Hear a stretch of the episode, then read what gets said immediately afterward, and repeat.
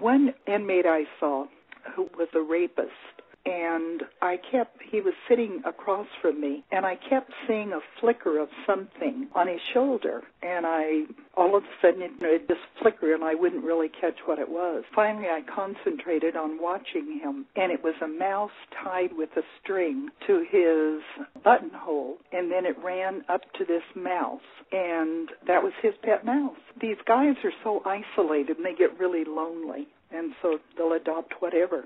Seen it on countless TV programs. They're always talking about these guys growing up being sadists almost, where they're out massacring and mutilating animals. Yet you're telling me no, they'd have mice as pets. Is it just a matter of being Yeah. lonely, or is that not true that they like cutting up animals?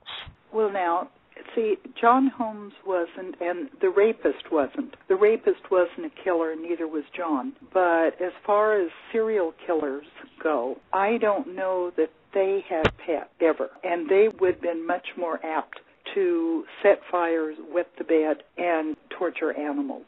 The serial killers. And I don't, yeah, serial killers. That's part of, oftentimes part of their makeup also, are Did things you say- they do. Wet the bed. Yeah, wet the bed when they're like 14 or 16 years of age.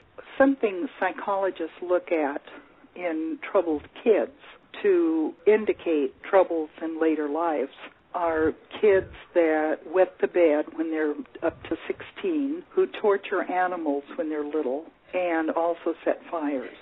And if a kid, if a young boy does all three of those things, then they can pretty well predict that kid is going to be really troubled when they, he gets older. Not a serial killer. If you got them all? Oh dear.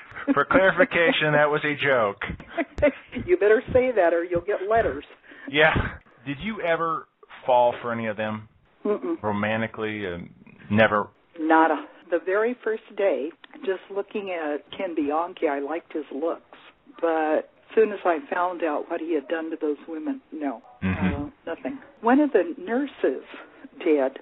She fell for Ken Bianchi. Ken Bianchi was the most charming of all the killers. He was the best. And Mhm. she was caught in his cell with him, and she got fired. Wow. So, yeah. That's Hmm. breathtaking. To, uh, that's amazing. That someone Yeah. would trust themselves with a strangler. He was a strangler. Right. That he would was. that wouldn't have been. Your choice?